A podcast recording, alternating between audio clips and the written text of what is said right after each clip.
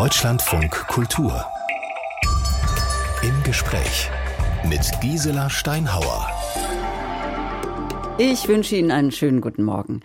Samstagmorgen, der Wochenendeinkauf steht an und ich bin mir sehr sicher, dass inzwischen jeder weiß, was in die Tüte kommen sollte. Weniger Fett, weniger Zucker und Fleisch, dafür mehr Gemüse und Obst und wenn es irgendwie machbar ist, auch mehr Bio.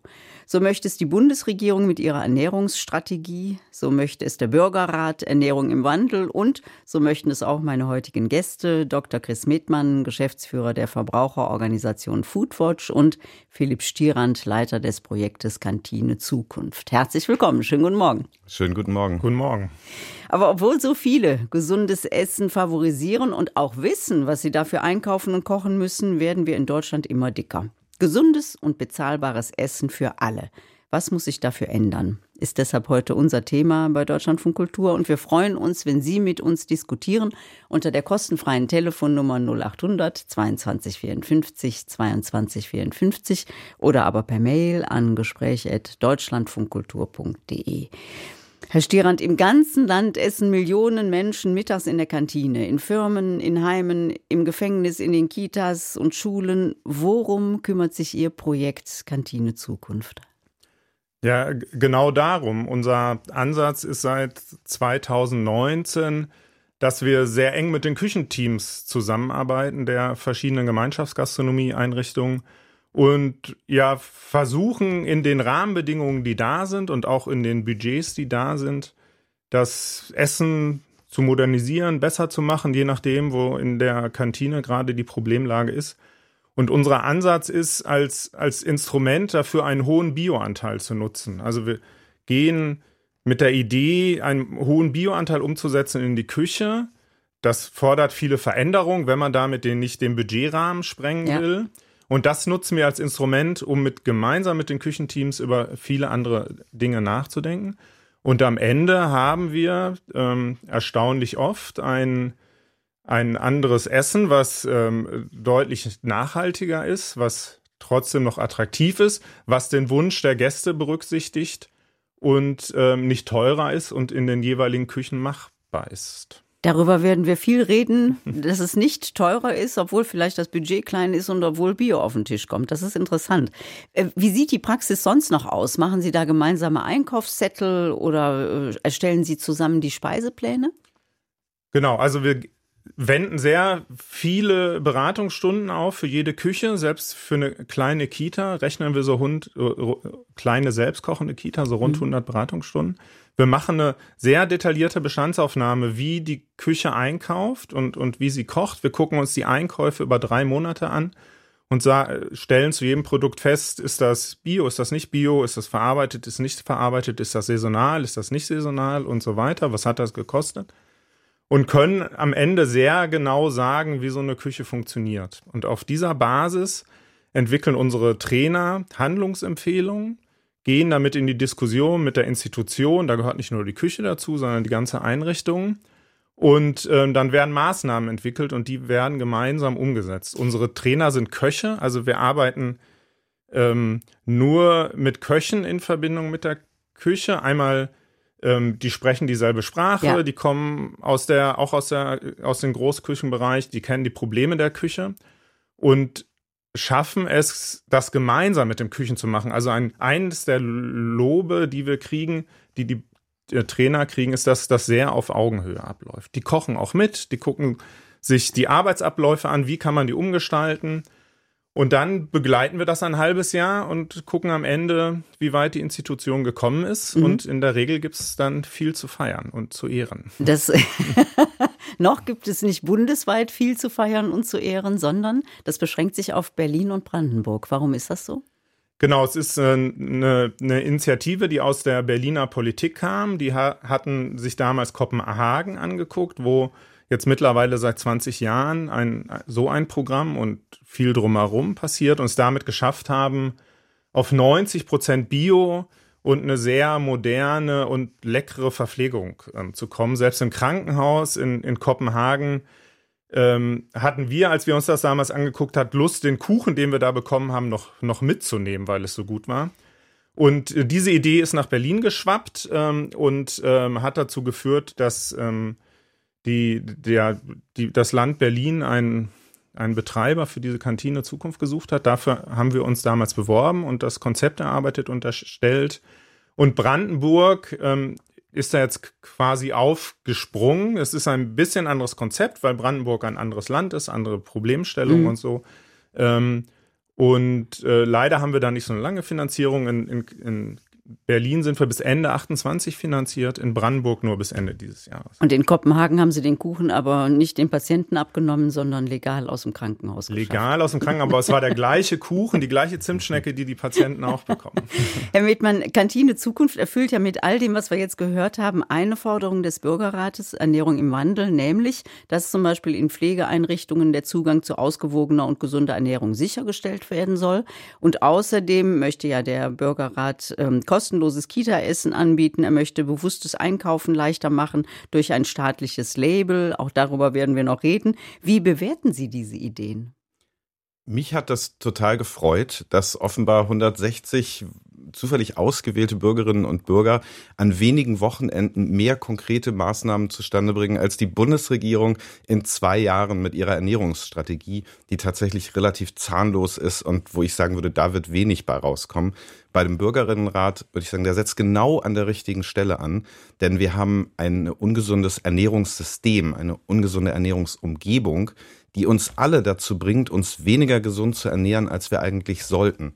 Und da müssen wir immer gucken, beim Thema Ernährung sind wir ja sehr schnell dabei, uns selbst zu kasteien und sich mit neuen Jahresvorsätzen dann zu sagen, jetzt esse ich aber keinen Zucker mehr. Und ich glaube, auf dieser individuellen Ebene machen wir uns damit vor allen Dingen schlechte Laune. Wir müssen im System ansetzen und da die richtigen Hebel bewegen, dann wird es auch viel einfacher. Wo müssen wir ansetzen, um gute Laune zu behalten? Na, es gibt das schöne Beispiel, in Großbritannien hat die Fanta nur halb so viel Zucker. Das liegt nicht daran, dass die Briten irgendwie weniger gern süß trinken, sondern es liegt daran, dass es dort eine Steuer auf ähm, zuckerhaltige ähm, Limos Produkte, gibt, mh. Produkte gibt, nee, vor allen Dingen auf Limos. Ähm, und das führt jetzt nicht dazu, dass die unbedingt teurer werden, sondern plötzlich haben die Hersteller einen Anreiz, weniger Zucker zuzusetzen, weil damit das Produkt günstiger wird und auf dem Markt besser bestehen kann. Und das hat tatsächlich dazu geführt, dass der Zuckerkonsum über diese Produkte um ein Drittel gesunken ist. Und davon kriegt am Ende fast niemand was mit. Ja. Sie sagen immer, die meisten Menschen wissen, was gesundes Essen bedeutet, aber das Ernährungssystem ist so angelegt, dass wir in eine andere Richtung gelenkt werden. Wie ist es denn angelegt? Also in welche Richtung werden wir gelenkt, Ihrer Ansicht nach? Die Industrie und die Hersteller, die haben vor allen Dingen ein Interesse, nämlich Geld zu verdienen. Und im Schnitt würde ich sagen, die Produkte, mit denen sie am meisten Geld verdienen, das sind die, die am wenigsten gesund sind.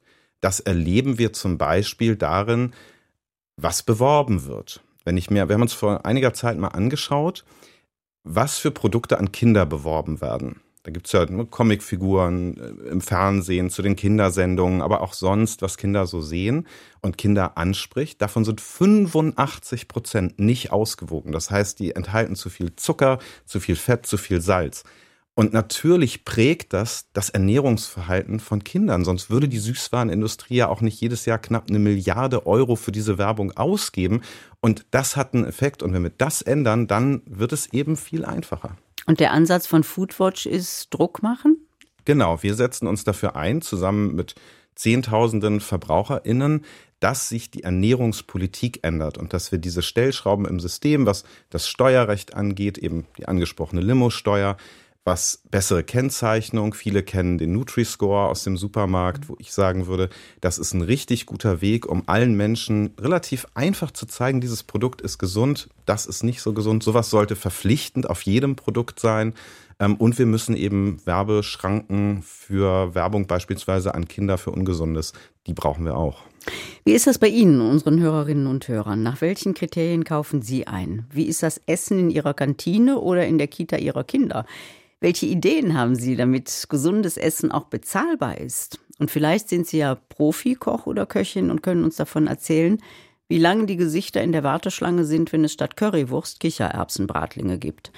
Und der erste, der durchgekommen ist mit der 0800 22 54 22 54, ist Soscha Samuel aus Ulm. Schönen guten Morgen. Guten Morgen, das ist die erste. Die erste. Aber das können Sie von meinem Vornamen her nicht wissen. Guten Morgen, Frau Samuel. Das genau, guten Morgen. Schön, dass Sie anrufen. Ähm, mich würde interessieren zu dem Thema, dass in Großbritannien Fanta weniger Zucker enthält, wegen der Zuckersteuer vielleicht, mhm. ob ähm, dann äh, Süßstoff dafür eingesetzt wird oder ob die Fanta dann einfach weniger süß ist. Weil ich stelle immer wieder fest, da steht ganz toll drauf, zuckerfrei. Bei uns gibt es auch Kaugummis und alle möglichen Sachen, auch Medikamente zuckerfrei. Ich vertrage Süßstoff nicht. Ich habe große Schwierigkeiten, was zu kriegen, wo kein Süßstoff drin ist. Mhm. Herr Medmann, wie ist das mit dem Süßstoff im Zucker von Großbritannien?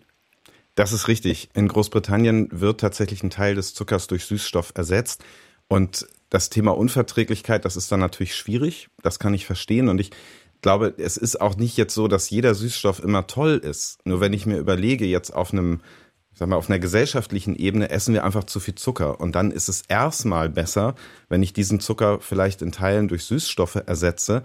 Natürlich wäre es am Ende am besten, wenn ich mich gesund ernähren möchte, dass ich halt einfach Wasser trinke. Aber das ist ja eine unrealistische Annahme, dass das jetzt alle Menschen machen, weil das passiert eben nicht. Und deswegen, glaube ich, ist das ein erster Schritt und ein erster Ansatzpunkt. Mhm.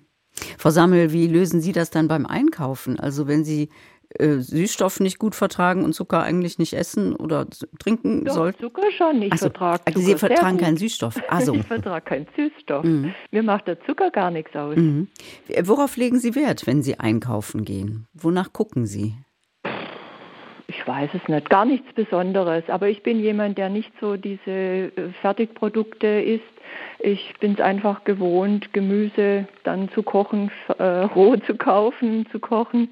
Ähm, und ich weiß es nicht, wie gesund oder ungesund das ist. Jedenfalls das Thema Zucker oder Zuckerersatzstoffe ähm, ist für mich einfach insofern äh, nicht riesig äh, schwierig zu lösen, aber ich sehe nur einfach die Diskrepanz. So, es hört sich erstmal toll an. Und äh, es gibt ja auch unterschiedliche Meinungen zu Süßstoffen. Ähm, mich hat es nur interessiert. Mhm. Man sagt es dann so, weniger Zucker, aber der Teil hat mir gefehlt und deshalb war das jetzt ganz schön, das noch zu hören. Danke, dass Sie das ergänzt haben, Frau Samuel, Herr, Herr Mittmann. Ich glaube, auch in Großbritannien ist es so, dass ich weiterhin Limos kaufen kann, die einfach nur Zucker enthalten. Ähm, und wenig Süßstoffe oder keine Süßstoffe. Also das ist ja nicht, dass das damit vom Markt verschwindet. Mhm. Und das Thema nur Wasser trinken, also ich mag nicht mal süße Getränke. Ja. Insofern habe ich damit kein Problem. Wir danken Ihnen sehr für den Anruf aus Danke auch. Ulm und gehen nach Lübeck zu Nora Kühni. Guten Morgen. Guten Morgen. Grüße Sie. Moin Moin aus Lübeck.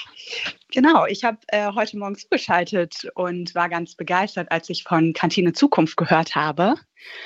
Und das hängt damit zusammen, ich habe zwei Jahre in Frankreich gelebt, in, äh, auf einem Hof und dort mit Philippe Enet zu tun gehabt, der in Frankreich ein ähnliches Projekt ganz weit vorangebracht hat. Mhm. Und dadurch, dass wir zusammengelebt haben, habe ich dann natürlich am Mittagstisch äh, häufig seine sehr ähm, ja, militanten Reden, könnte man schon sagen, äh, zugehört und was er für Erfahrungen macht, ähm, ja, im politischen Bereich, was Ernährung angeht und in den öffentlichen Kantinen. Das ist ja genau, interessant, was für militante Reden hat er denn geschwungen? Was haben Sie denn gehört am Mittagstisch? Ja, also das war sehr ähnlich auch zu dem, was ähm, der Philipp Stierath Ihnen gesagt hat, dass äh, inzwischen natürlich ganz viel industrielle Produkte ähm, in öffentlichen Kantinen verkocht werden, weil ja, die da einfach sehr stark beworben werden. Es wird immer davon gesprochen, dass damit ähm, die Abläufe einfacher werden und ähm, weniger Know-how, sage ich mal, gebraucht wird. Aber die Köche und Köchinnen dadurch einfach auch gar nicht mehr so diese ähm, ganz grundlegenden Sachen kennen, wie man lokal und bio kocht. Und ähm, dass da eben viel Lobbyarbeit äh, zu tun ist, eben in diese Richtung. Also wie bringt man eigentlich wieder den, Köch, ja, den Köchinnen bei, ähm, saisonal zu kochen und auch mit den Produzenten aus der Region Kooperation zu schließen, weil das kaum noch der Fall ist. Mhm. Ganz spannend in Frankreich ist, dadurch, dass es ja sehr zentralisiert ist, ähm, wird auch wirklich gewährleistet, dass jedes Kind zum Beispiel in öffentlichen Kantinen jeden Tag Essen bekommt. Also das ist quasi ein Recht, was jedem dort zusteht. Und dadurch ist der Hebel sehr, sehr groß, was ich in Deutschland häufig vermisse, weil das ja hier ähm, ja oft noch privat finanziert wird von den Eltern, die Kinder gar nicht täglich in den Schulen auch Essen bekommen. Und ähm, ja, die haben dort eben auch gezeigt mit ihrem Kollektiv, mit ihrer Initiative, dass es möglich ist, für sehr kleines Geld 100 Prozent Bio zu kochen, mhm. weil man eben wirklich probiert, die Gerichte einfach zu halten mit ähm, ja, lokalen ähm, Herstellern, sage ich mal. Und ähm, das ist, war, ist ein riesenpolitischer Erfolg. Also das auch zu zeigen, das geht, weil ja immer gesprochen wird, ach Bio und saisonal, das können sich nur die leisten, die auch das nötige Geld haben. Mhm. Aber dass es auch sehr viel mit, ähm, ja, am Ende auch Pädagogik zu tun hat. Also wie lernt man überhaupt zu kochen? Wie lernt man überhaupt, was ist gesunde Ernährung? Wie kennt man Geschmäcker? Ja. Und das war wirklich faszinierend. Also er hat immer erzählt, wenn Kinder das nicht zuordnen können, die Geschmäcker, ja. dann ähm, ja, wird man das Essen auch nicht mögen, weil Frau, man das nicht kennt. Frau Kühni, war das denn so faszinierend für Sie, dass Sie, als Sie dann aus Frankreich zurückgekommen sind und irgendwann wieder in Lübeck waren, sich auch in Lübeck dann einer Ernährungsinitiative angeschlossen haben, dass Sie gesagt haben, auch das nehme ich mal mit aus Frankreich?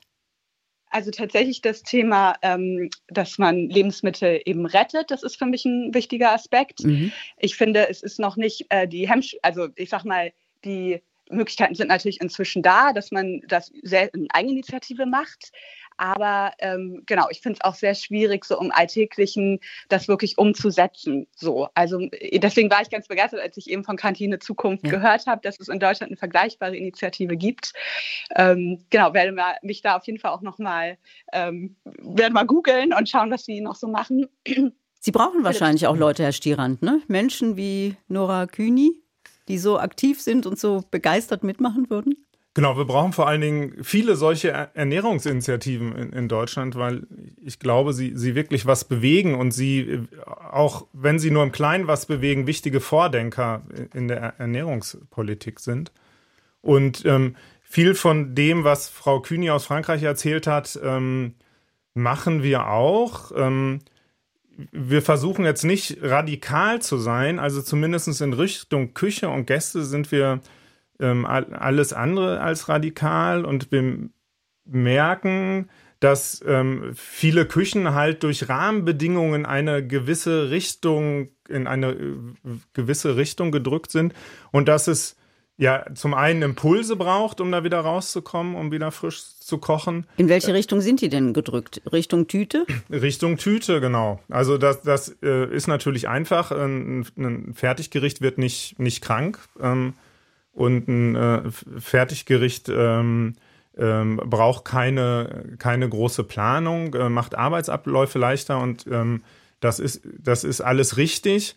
Ähm, wir merken aber, dass Küchenteams super dankbar sind, wenn sie dann immer in dem Rahmen, den, der, der es bei ihnen zulässt, mhm. auch, auch wieder selber kochen können und dabei unterstützt werden, auch, auch, auch wieder frisch vom, vom Rohprodukt ähm, mhm. auszukochen. Ein, da habe ich vorher nicht mit gerechnet, aber die Aussage am Ende in so einem Abschlussgespräch von, von Köchen, Köchinnen, mir macht mein Job wieder Spaß, ist wirklich, wirklich eine häufige und so das schönste Lob, was wir kriegen. Großes Lob an Nora Kühni. Dankeschön für diesen Anruf aus Lübeck. Und wenn Sie Lust haben, schalten Sie sich zusammen mit Kantine Zukunft und Philipp Stierand, der heute unser Gast ist. Danke, Frau Vielen Kühni. Dank. In Belitz wartet Peter Frühsammer. Guten Morgen. Grüß Gott, guten Morgen. Grüß Gott, Herr Frühsammer. Jawohl. In welcher Funktion rufen Sie an? Ich bin Küchenchef in einem Krankenhaus und ich komme aus 30 Jahre Sternegastronomie-Erfahrung und habe mich dann entschieden, zum Ende meines Berufslebens äh, noch was anderes zu machen und äh, koche in einem Krankenhaus in Bad Belzig und bin da hingekommen, ohne komplett ohne Erfahrung, was Convinie und sowas ist. Und dann das wollte ich auch gar nicht lernen und habe in diesem Krankenhaus die Möglichkeit bekommen, sofort komplett umzustellen. Also da wurde vorher viel mit Convinie und TK gearbeitet. Wow. Da sind wir jetzt auf Null und das ist super angekommen. Der Vegetarieranteil bei unseren Patienten und im Fleming mit älteren Menschen, die haben natürlich andere Vorstellungen, was sie essen wollen, als äh, modernere Leute, mhm. äh, ist der Vegetarieranteil trotzdem im Schnitt auf 50 Prozent gestiegen, von, von eigentlich null, weil vorher gab es kein, keine vegetarische Kultur. Und ich kann nur jeden Kollegen in jedem Krankenhaus oder jede Einrichtung ermutigen, einfach wieder frisch zu kochen und nicht so ganz auf diese ganzen Regeln, was Durchgarzeiten und Frischeiereinsatz und sowas. Man muss es einfach verantworten, man muss es wollen, man muss vorne stehen und machen. Und dann zieht man sein Team auch mit. Und ich habe einen Koch zum Beispiel bekommen, der deshalb wieder im, Kranken im Krankenhaus angefangen hat zu kochen. Ach toll. Nicht nur wegen den interessanten Arbeitszeiten, sondern einfach auch, weil es dann klar war, dass für uns frisch gekocht wird. Und, äh, also es klingt so sensationell, Herr Frühsommer. Wie haben Sie das denn geschafft? Also null Convenience. Wie, wie geht das? Haben Sie das Budget verdoppelt bekommen oder? Es ist ja nicht unbedingt teurer. Also Convenience kostet ja auch Geld. Also das ist eine frische Karotte ist, glaube ich, günstiger als eine vorbereitete. Und äh, frischer Spinat ist sicherlich teurer als eingefrorener, aber das ist halt ein anderer Nährwert. Und mein Geschäftsführer sagt, die Geschichte hat die Medaille hat zwei Seiten. Mhm. Natürlich geben wir ein bisschen mehr Geld aus. Dafür haben wir zufriedenere äh, Patienten und vor allen Dingen auch zufriedenere Mitarbeiter bei uns in der Kantine. Vorher haben 20 Leute in der Kantine gegessen, heute essen jeden Tag über 100. Mhm. Und äh, das ist natürlich ein Mehrwert, den man dann halt auch mit einem bisschen erhöhten Budget ähm, wettmachen kann. Ich bin Schwabe, äh, ich, die können rechnen. Ich kann, ich kann sparen und ich weiß, äh, wo, wo die Grenzen sind. Und einer meiner Frischproduktlieferanten, der ruft halt eine halbe Stunde vor Verkaufsschluss an und sagt, du, ich habe hier noch 16 ähm, Kilo Rinderfilet Spitzen, dann gibt es sowas auch mal um 10 Euro. Mhm. Bevor der die in die Tonne tritt, ja. äh, kriege ich die und dann gibt es einen richtigen Stocker noch mit Rinderfilet Spitzen. Und das geht alles. Man muss natürlich dann halt auch sagen, gut, wir schreiben zweimal die Woche einen Speiseplan. Wir schreiben den nicht für sechs Wochen und fangen wieder von vorne an, sondern ich überlege äh, jeden äh, Samstag, dass der Sonntagsspeiseplan, der dann Montag bis Mittwoch gilt und der Speiseplan äh, Donnerstag bis Sonntag, dass der halt so kurzfristig wie möglich geschrieben wird, damit ich auf die frischen Produkte reagieren kann.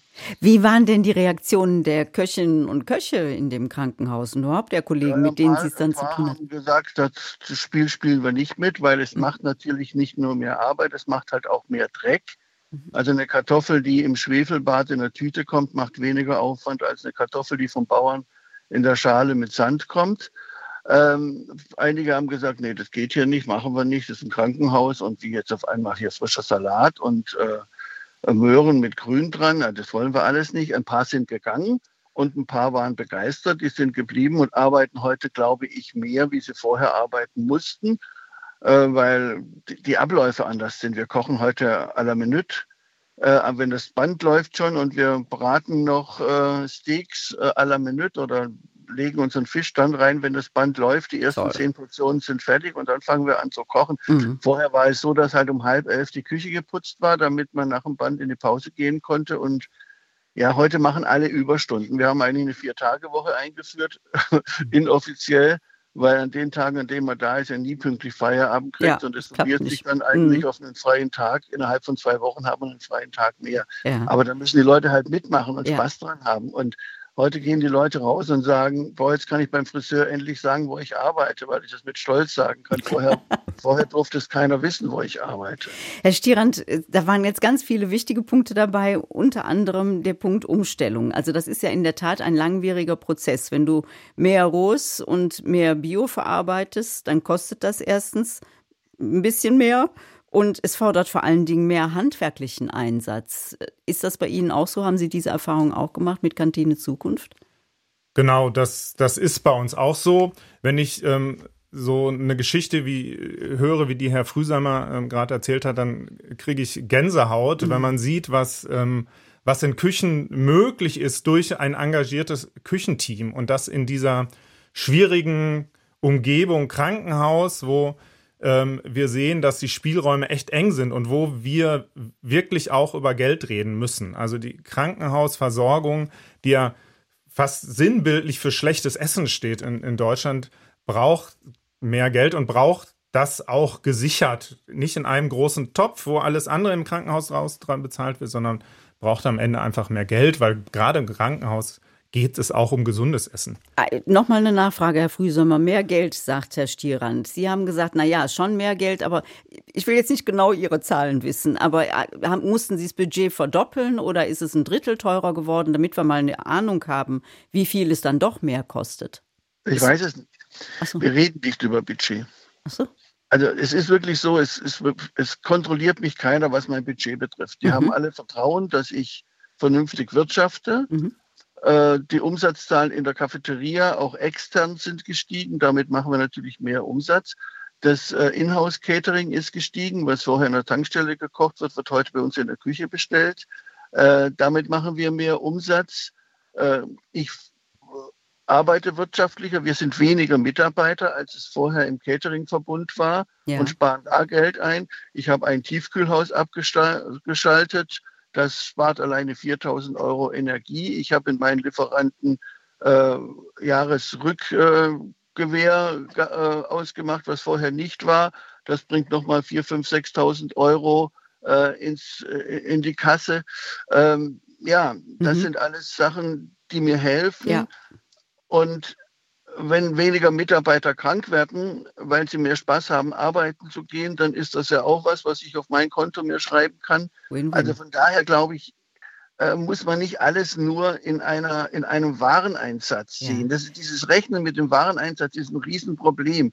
Man muss immer den Schlüssel finden, Mitarbeiter, Wareneinsatz, Energieeinsparung äh, Gesundheitspoints, die ich jetzt gerne auf mein Budget rechnen lassen will. Zufriedene Patienten. Wir haben auch Privatpatienten, Aha. die viel Geld einbringen. Und ob die wiederkommen oder nicht wiederkommen, hat auch was damit zu tun, äh, wie gut die Hühnchenbrust auf ihrem Salat ist. Ja, klar. Äh, also vorher gab es halt so nackte TK-Dinger, die irgendwie ja. eingekocht wurden. Jetzt gibt es äh, Kikok-Hähnchen, äh, die ordentlich schmecken und, und so schmecken, wie es früher war, genauso bei uns mit Schweinefleisch. Herr Frühsammer, halt jetzt hat der Metmann angefangen zu lachen bei den Kikokhähnchen. Ich glaube, Sie kriegen Hunger, kann das sein? Ja.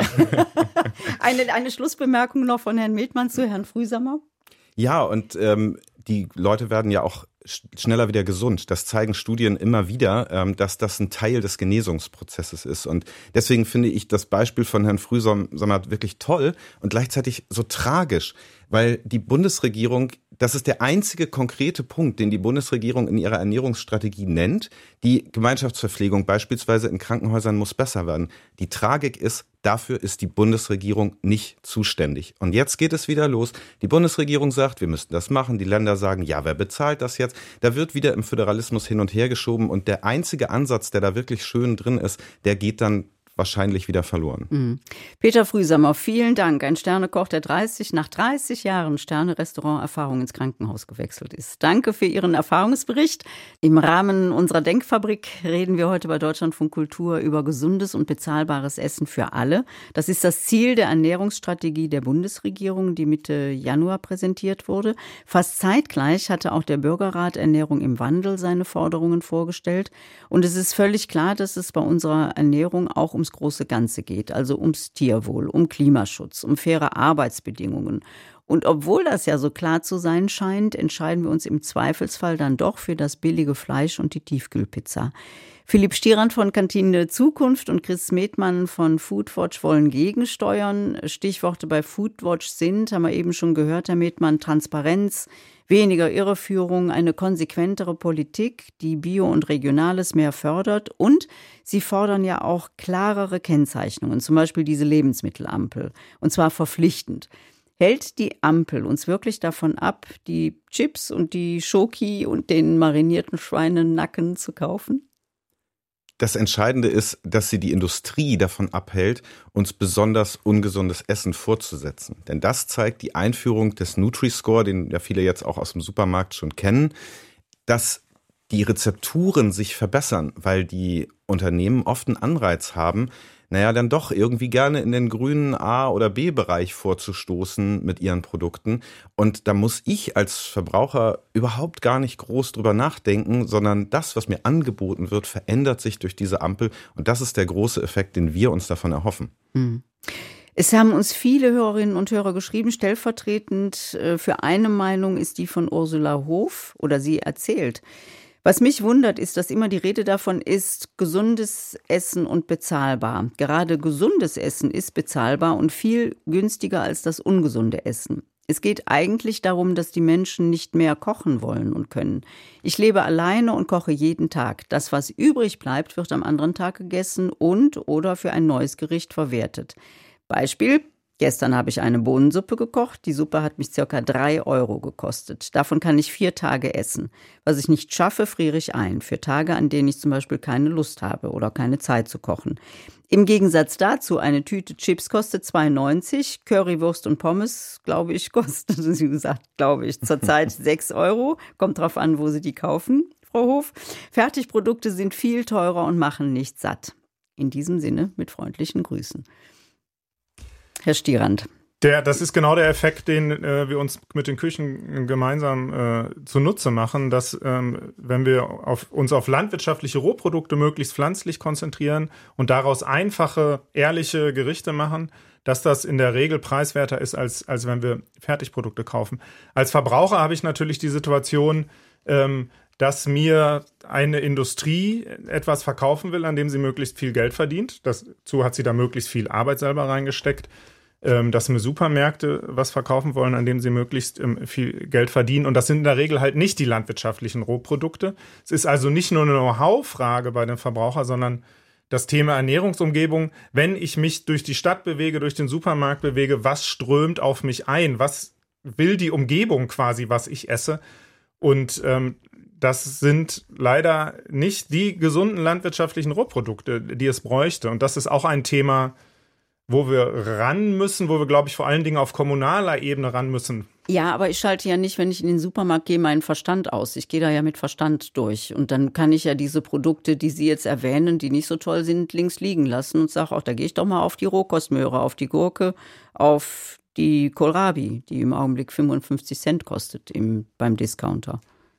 Ja, also wir haben eine große Industrie, die Werbeindustrie, die damit Geld verdient, dass sie ihren Verstand überlistet. wir haben eine Supermarktgestaltung, die viel Know-how da reinsteckt, um ihren äh, Verstand zu überlisten. Ähm, also ganz so einfach ist es, glaube ich, nicht. Und dann sind wir ja auch jetzt schon in der x Generation unter diesen Einflüssen. Also ich will nur sagen, es ist nicht nur des Verbrauchers Schuld und Unwissen von Verbraucher und nicht kochen möchten, sondern es ist schon ein, ein deutlich komplexeres Thema. Aber es ist ja wirklich immer wieder dieses Argument, dass ausgewogene Ernährung zu teuer sei. Herr Medmann, was ist da dran an diesem Argument? Also man kann ja schon für 20 Euro für eine Woche ausreichend Obst und Gemüse kaufen beim Discounter. Das ist nicht Bio. Das gebe ich zu. Also es gab dazu vor zwei Jahren ein Gutachten des Wissenschaftlichen Beirats der Bundesregierung und die haben beispielsweise festgestellt, dass ich mit dem Regelsatz, der jetzt das Bürgergeld ähm, bietet, eigentlich nicht die Möglichkeit habe, mich wirklich ausreichend zu ernähren und Ernährungsarmut zu verhindern. Und wichtig ist, wenn wir über Ernährungsarmut und Hunger reden, dann denken wir ja oft irgendwie an finstere Zeiten zurück oder an andere Teile der Welt. Auch in Deutschland sind drei Millionen Menschen von Ernährungsarmut betroffen. Das ist dann vielleicht nicht unbedingt so, dass die nichts zu essen haben und nicht satt werden, aber die bekommen eigentlich über die Nahrung nicht das, was sie brauchen. Der Körper ist unterversorgt und das führt dann beispielsweise schon bei Kindern dazu, dass die sich schlechter entwickeln. Mhm. Ähm, und deswegen ist es so wichtig, eben allen den Zugang zu gesundem Essen zu ermöglichen. Das sind natürlich schreckliche Zahlen, drei Millionen Menschen, aber diesen drei Millionen Menschen, die unter Ernährungs- oder an Ernährungsarmut leiden, stehen elf Millionen Tonnen Lebensmittel gegenüber, die jedes Jahr bei uns in die Tonne geworfen werden. Also es wird ja immer noch zu viel weggeworfen und verschwendet. Das ist ohne Frage richtig. Und da sind vor allen Dingen ja auch ähm, also große Teile finden im Produktionsprozess statt. Also es ist ja häufig auch so, dass wir dann die Einzelnen angucken und sagen, du sollst jetzt irgendwie deinen den ver, oder den bisschen gammeligen Apfel nicht wegwerfen oder mhm. so. Ähm, nur die offizielle Statistik ist schon dahingehend geschönt, sag ich mal, ähm, dass jegliche Abfälle, wenn ich den Apfel schäle, dann zählt das schon als Lebensmittelverschwendung, ähm, wenn das im Müll landet. Wohingegen, wenn ein Tier beispielsweise in der Produktion ähm, verendet und gar nicht geschlachtet wird, das zählt dann wiederum nicht als Lebensmittelverschwendung. Und da gibt es sehr viele Stellschrauben, wo man tatsächlich was ändern kann. Mhm. Hanna Tieter aus Hitzacker hat die 0800 22 54 22 54 gewählt. Guten Morgen. Ja, guten Morgen in die Runde. Ich möchte noch mal eine Ergänzung liefern zu dem Thema Zuckerersatzstoffe. Mhm. Ich habe, ich bin 70 Jahre und habe in den letzten zehn Jahren doch diverse Probleme mit der Verdauung und den Darmbakterien. Und ich habe festgestellt, wenn ich darauf achte, Lebensmittel und auch zum Beispiel Zahnpasta zu kaufen, wo diese nicht drin enthalten sind, geht es mir wesentlich besser. Und ich meine, das hilft auch jungen Menschen, äh, zur Gewichtsreduzierung. Denn ich meine, diese ungesunden Darmbakterien sind ja auch wichtig für die Gesundheit, für die gesamte Gesundheit und auch um abzunehmen. Mhm. Wie teuer sind diese Produkte, Frau Tieter, die Sie dann kaufen?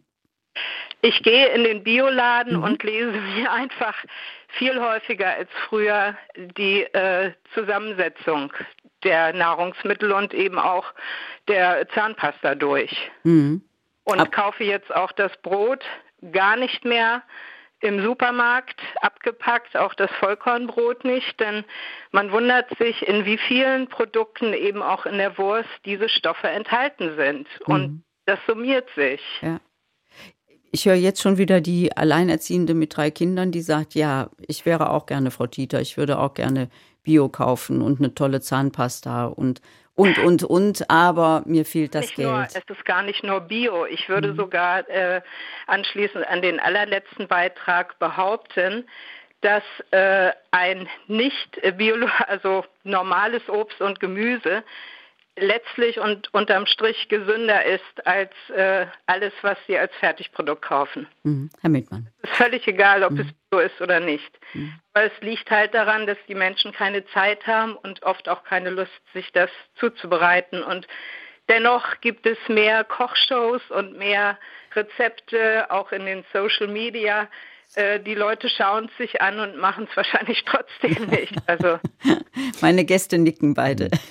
ja, und es ist ja auch wichtig, man muss unterscheiden. Natürlich ist es eine gute Idee, biologisch hergestellte Produkte zu kaufen. Die sind aber vor allen Dingen besser für die Natur, die Umwelt, ähm, für die Artenvielfalt.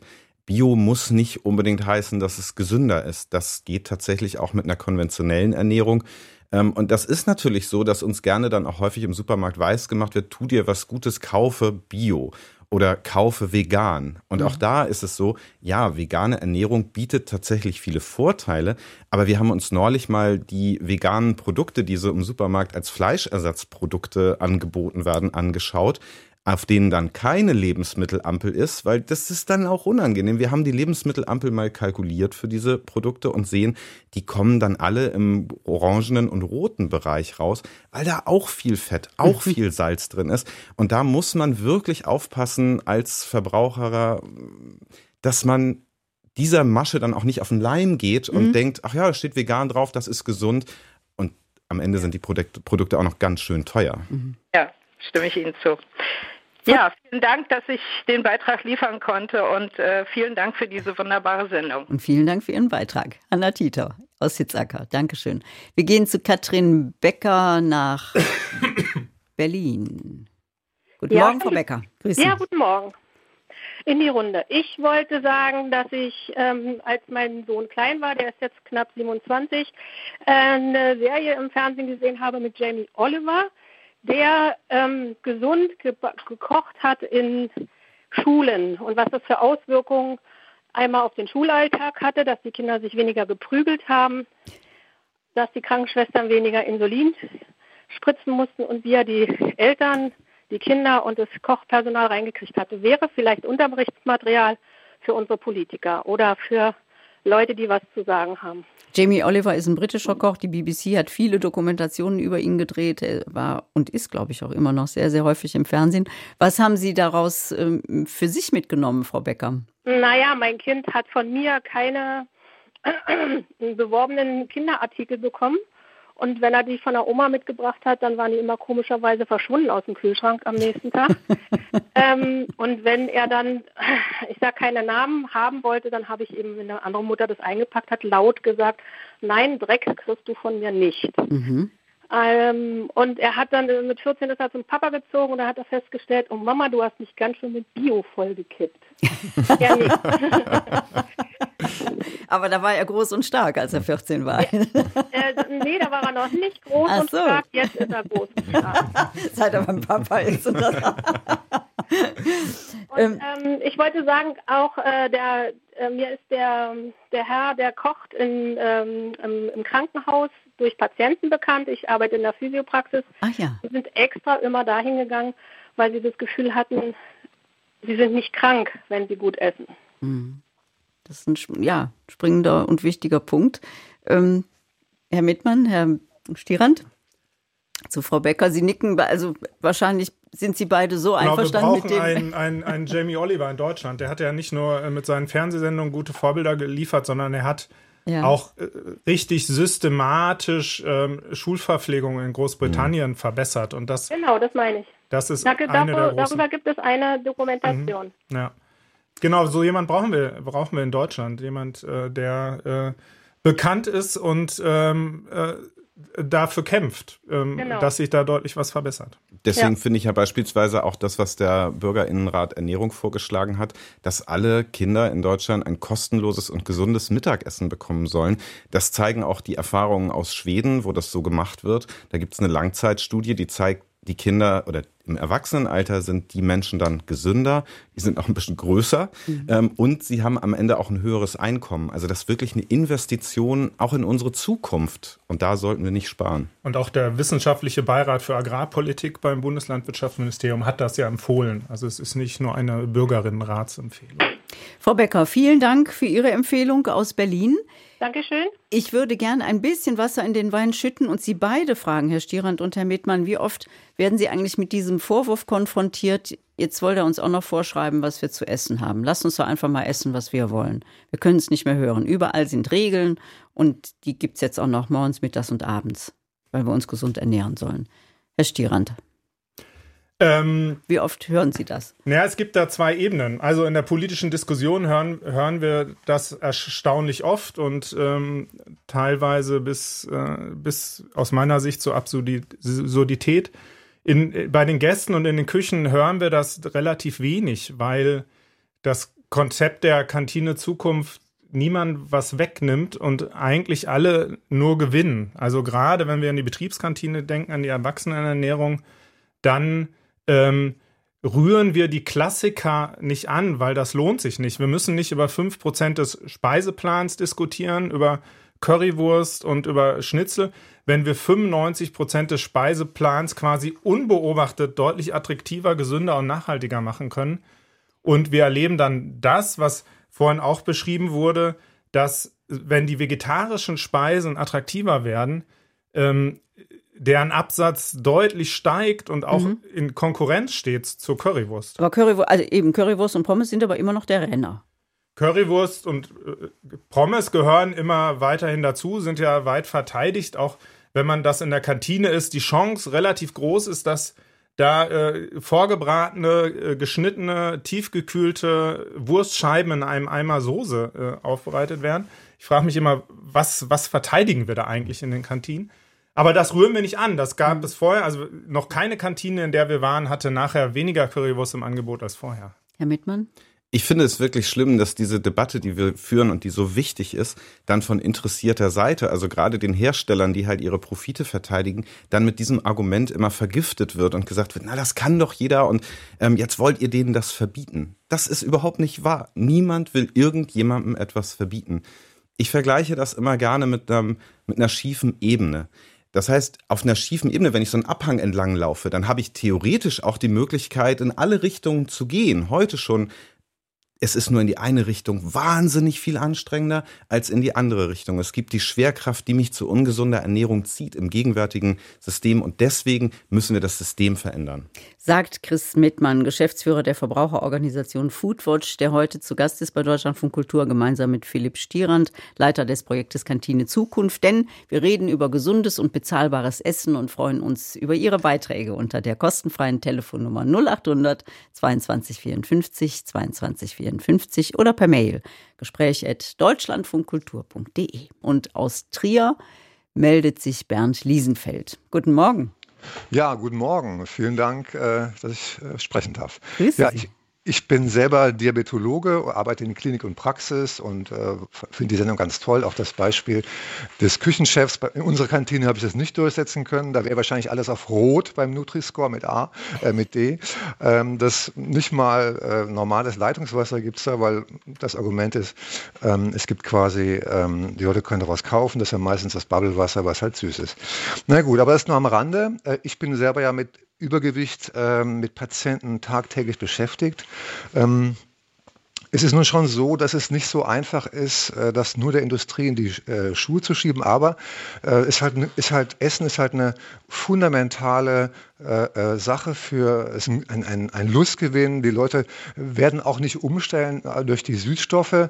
Ähm, das ist leider so, ein, äh, so, ein, so, eine Idee. Natürlich ist dann weniger Zucker drin, aber der Heißhunger auf Süßes bleibt. Sie ändern ihr Verhalten nicht. Und ich bin da ganz bei ähm, den Diskutanten. Man muss die Rahmenbedingungen doch ändern. Und äh, es gibt da ein sehr witziges Projekt aus Amerika. Food is Medicine nennt sich das. Das hat auch Hippokra Hippokrates, ja sozusagen der Vorväter der Ärzte schon gewusst ist, ähm, Essen ist Medizin. Also ähm, das geht, fängt bei der Wiege an und äh, hört am Sterbebett auf. Essen ist ein essentieller Bestandteil der Gesundheit und die Erkrankungen, mit denen ich mich auseinandersetzen muss, Diabetes, Übergewicht, Hypertonie, fangen ja sehr früh an. Und äh, dieses Projekt, das natürlich zugegebenerweise in Kalifornien in der etwas ärmeren Gegend, die ähm, lassen ähm, äh, Gemüse und Obst werden, auf, werden rezeptiert. Ich wäre so glücklich als Arzt, wenn ich meinen Patienten ähm, Obst und Gemüse rezeptieren könnte. Dann gibt es das Argument der, der Kosten ja auch nicht mehr und auch Kantinen. Wieso nicht? Die können ja nach Bedarf das frei einkaufen. Das ist ein, ähm, eigentlich muss man dieses Label des Essens ähm, äh, ändern. Es ist halt eine Medizin im Grunde genommen, mit der wir unser Leben äh, besser und gesünder gestalten können. Deshalb Aber glauben Sie, Herr Liesenfeld, dass Ihre Patientinnen und Patienten das Rezept einlösen würden in der Apotheke beziehungsweise dann im Supermarkt oder im Biomarkt? Das ist eine gute Frage. In dem, in dem, äh, in dem Projekt in den USA hat das geklappt. Das mhm. waren die Leute, die waren prekär und also das heißt finanziell prekär. Das wurde sehr gut angenommen und es hat tatsächlich Gewicht und auch Langzeitzuckerwerte gesenkt. Ähm, das ist natürlich eine Utopie, aber Sie kennen vielleicht das grüne Rezept, was in Praxen manchmal ausgestellt wird. Ja. Ein, ähm, man muss quasi sagen, ähm, man muss die Leute dann in der Praxis, kann man sie dazu kann, sie, kann man sie schon darauf hinweisen, aber wenn die Rahmenbedingungen geändert werden, und das hat was mit Geld zu tun, immer, das ist leider so, äh, das sehen Sie schon, äh, äh, auf der anderen Seite gibt, kommen die Leute zu mir in die Praxis und sagen, ich hätte gerne das Abnehmen-Medikament. Das müssen Sie sich mal vorstellen. Die, Sie haben wahrscheinlich davon gehört, von diesen Medikamenten, die jetzt sehr knapp sind für die Patienten, weil mhm. alle das haben wollen. Die kosten bis zu 10.000 Dollar oder in Europa bis zu 4.000 Euro und alle wollen das haben. Also man kann da schon sehr viel Aufklärungsarbeit betreiben, Aber dass man nicht nachher ein Medikament Medikamenten landet, die man gar nicht braucht eigentlich. Welche Rahmenbedingungen fehlen? Sie haben jetzt mehrfach die Rahmenbedingungen angesprochen, haben gesagt, die müssen sich ändern. Wie denn? Welche? Konkret würde ich sagen, wenn Sie ein Medikament kaufen für äh, keine irgendeine Erkrankung, Schilddrüse etc., dann äh, übernimmt es Ihre Krankenkasse. Und die Krankenkassen sind aus meiner, aus meiner Sicht auch für die Gesundheit zuständig. Und es, wenn, wenn Essen ein ein, ein essentieller Bestandteil der Gesundheit ist, dann sind Krankenkassen dafür zuständig. Diese Beiträge würden wir ja alle bezahlen. Das würde uns allen zugutekommen und wir würden Milliarden an Folgekosten sparen. Ähm, die, die, die Zuckersteuer ist übrigens ja in den letzten Wochen nochmal leider von der FDP vom Tisch gewischt worden, weil die gesagt haben, 4 Milliarden in zehn Jahren, das ist doch nichts, das ist ja nichts. Äh, und wenn sie das aber weiterdenken würden und sagen, okay, das ist eine Krankenkassenaufgabe, gesund, gesunde Ernährung, ich meine jetzt wirklich nur frisches mhm. Gemüse und Obst, ich meine jetzt nicht irgendwelche anderen Produkte, auch keine Zusatzernährungsstoffe, auch keine, äh, auch keine, also dann wäre, wäre für die Gesellschaft enorm gewonnen, enorm ja. gewonnen. Herr Mittmann, wie hoch sind die Folgekosten? Also äh, korrigieren Sie mich, Herr Liesenfeld, wenn ich was Falsches sage, mehr als 10 Prozent der Deutschen sind zu dick, richtig? Ähm, äh, mehr als, also 50 Prozent sind übergewichtig. 50? 50 Prozent sind übergewichtig, 25 Prozent haben eine sogenannte Adipositas, da, da, reden wir von einem Body Mass Index über 30. Also das ist jetzt, und das ist bei uns, wir liegen im Mittelfeld. Äh, äh, Länder wie England oder Mexiko haben deshalb die Zuckersteuer, weil das noch extremer ist und die Leute sich noch schlechter ernähren. Und das wird uns auf die Füße fallen. Wie, äh, glaub, Herr Mettmann, wie, wie wird uns das auf die Füße fallen? Also wie hoch sind die Folgekosten? Ich finde das super, dass äh, Sie das nochmal aufbringen, Herr Liesenfeld, weil Tatsächlich ist es so, das ist nicht nur ein individuelles Problem. Wir haben als Gesellschaft, das hat die UN neulich ausgerechnet, die versteckten Gesundheitskosten unseres Ernährungssystems für Deutschland, die liegen bei 300 Milliarden Euro im Jahr. Das sind zwei Drittel des Bundeshaushaltes, den wir haben. Das muss man sich vorstellen. Das macht sich in Form eines überlasteten Gesundheitssystems äh, bemerkbar. Das merken wir als Fehlzeiten, wo die Leute dann tatsächlich im Betrieb nicht da sind und niemand die Arbeit machen kann. Das alles führt zu diesen Kosten. Das wird alles reingerechnet. Das wird alles reingerechnet. Ähm, und deswegen ist es auch so wichtig, dass wir da wegkommen von sozusagen Leute individuell dafür zu schimpfen, dass sie zu dick sind, sondern das ist ein gesellschaftliches Problem, was Menschen krank macht. Wir haben, wenn wir uns angucken, was sind die großen Ursachen für vorzeitige Todesfälle, dann rangiert ungesunde Ernährung ähnlich hoch wie Alkohol oder Rauchen. Das müssen wir uns immer klar machen. Wir reden hier über handfeste Probleme. Mhm. Das ist ganz richtig und das finde ich auch sehr unterstützenswert. Und was viele auch gar nicht wissen, ähm, bei Krebs zum Beispiel denken alle, naja, Rauchen und Alkohol ist, das ist das Hauptproblem, das kann ich ändern. Aber der Hauptrisikofaktor für das Entstehen von Krebserkrankungen ist Übergewicht. Das ist den Leuten gar nicht so klar. Wenn man Übergewicht reduzieren würde, würden sie automatisch auch die Zahl an Neuerkrankungen für Krebs äh, deutlich reduzieren. Gerade bei gynäkologischen Tumoren, Brustkrebs etc. sind sehr ähm, Hormon- und Übergewichtsgesteuert. Und diese, diese Verharmlosung der, des Übergewichts als Mangel an Disziplin des Einzelnen ist die völlig falsch. Es ist eine Erkrankung, die muss man ernst nehmen und deshalb ist Essen die Medizin. Food is mhm. Medicine. Mhm. Und äh, das ist eine Krankenkassenaufgabe. Ja. Ist natürlich eine Utopie, aber ich würde, die wollte ich einfach mal loswerden. Dankeschön. Danke, dass Sie Ihre Utopie mit uns geteilt haben. Danke ja. für den Appell und wir denken alle jetzt demnächst an das Rezept auf Obst und Gemüse. Dankeschön, Herr Liesenfeld. Wir haben eine Mail von Udo Flögel bekommen. Er hat sich neulich mit einem Koch, der für drei Kitas kocht, unterhalten. Und dieser Koch hat 1,08 Euro fürs Essen zur Verfügung. Dann hat Herr Flügel, Flögel ihn gefragt, ob er dafür die Kinder gesund ernähren kann. Ein großer Teil ist billig, Nudeln und Kartoffeln, einmal die Woche kocht er Fisch. Aber ob die Kinder genug Eisen bekommen, das weiß der Koch nicht. Die Kinder können zu Hause auch noch ein Leberwurstbrot essen, aber die Frage ist natürlich, wie viel braucht man für gesundes Essen? Herr Stierand von Kantine Zukunft, fangen wir mal an. 1,08 Euro pro Essen, zur, also für das Essen zur Verfügung genau. steht. Ist äh, sehr wenig. Also wir haben den Überblick über, über die Berliner Kita-Landschaft, ähm, glaube ich. Und ähm, da ist das im Vergleich schon sehr wenig. Es steht aber auch stellvertretend für viele andere niedrigen ja. Budgets, die wir haben in der Gemeinschaftsgastronomie. Das ist manchmal wirklich erbärmlich, was da zur Verfügung steht. Wenn wir uns in Berlin angucken, dann liegt das zwischen 1 Euro und 2,60 Euro pro Kind und, und Tag. Die Sie für gesundes Essen brauchen. Nee, die wir zur Verfügung haben, die okay. die Kitas zur Verfügung haben oder die die Kita-Träger ihren selbstkochenden Küchen, das sind die, mit denen wir zusammenarbeiten, zur Verfügung stellt. Wir sehen, dass wir aber in all diesen Fällen, wenn die Küchenteams engagiert sind und bei 1,08 Euro wäre das ein Engagement, was ich glaube ich, man nicht von jeder Küche verlangen kann, dass wir mit sowohl Bioanteilen über 80 Prozent da landen und dass wir es aber auch, oder die Küchenteams besser gesagt, schaffen, die, die Standards der Deutschen Gesellschaft für Ernährung, für Kita-Verpflegung einzuhalten. Also das, was so im wissenschaftlichen Sinne als gesund und, und ausreichend gilt. Also mhm. Also das geht. Ähm, geht bei 2,60 Euro äh, deutlich besser. besser. als bei 1,08 Euro. Also bei 1,08 Euro muss man das Brot schon selber machen und fermentieren und Soßen selber machen und so ähm, und muss die Zeit dafür haben und das Engagement, das kann ich nicht von jeder Küche erwarten. Und da ist auch wichtig, wir haben die engagierten Küchenteams, aber die können das Problem der Gemeinschaftsgastronomie nicht alleine lösen. Da müssen auch andere Rahmenbedingungen her. Udo Flögel möchte auch noch wissen, können die Kantinen verlässlich die Kilokalorien pro Portion angeben? Ja, also das kann ich jetzt natürlich nicht über alle Kantinen äh, äh drüber äh, äh, legen. legen. Das sagen. ist sehr, mhm. sehr individuell, aber wenn eine Kantine zum Beispiel eine Job- und Fit-Linie hat nach DGE, dann wird sie das sehr, sehr genau können. Und in, in anderen Essen ist es auch vielleicht nicht so wichtig. Also gesundes Essen ist ja das eine. Und das Wichtige, da braucht es auch wichtige Änderungen der Rahmenbedingungen. Aber Essen ist ja auch Genuss und Spaß und Kultur und soziales Miteinander.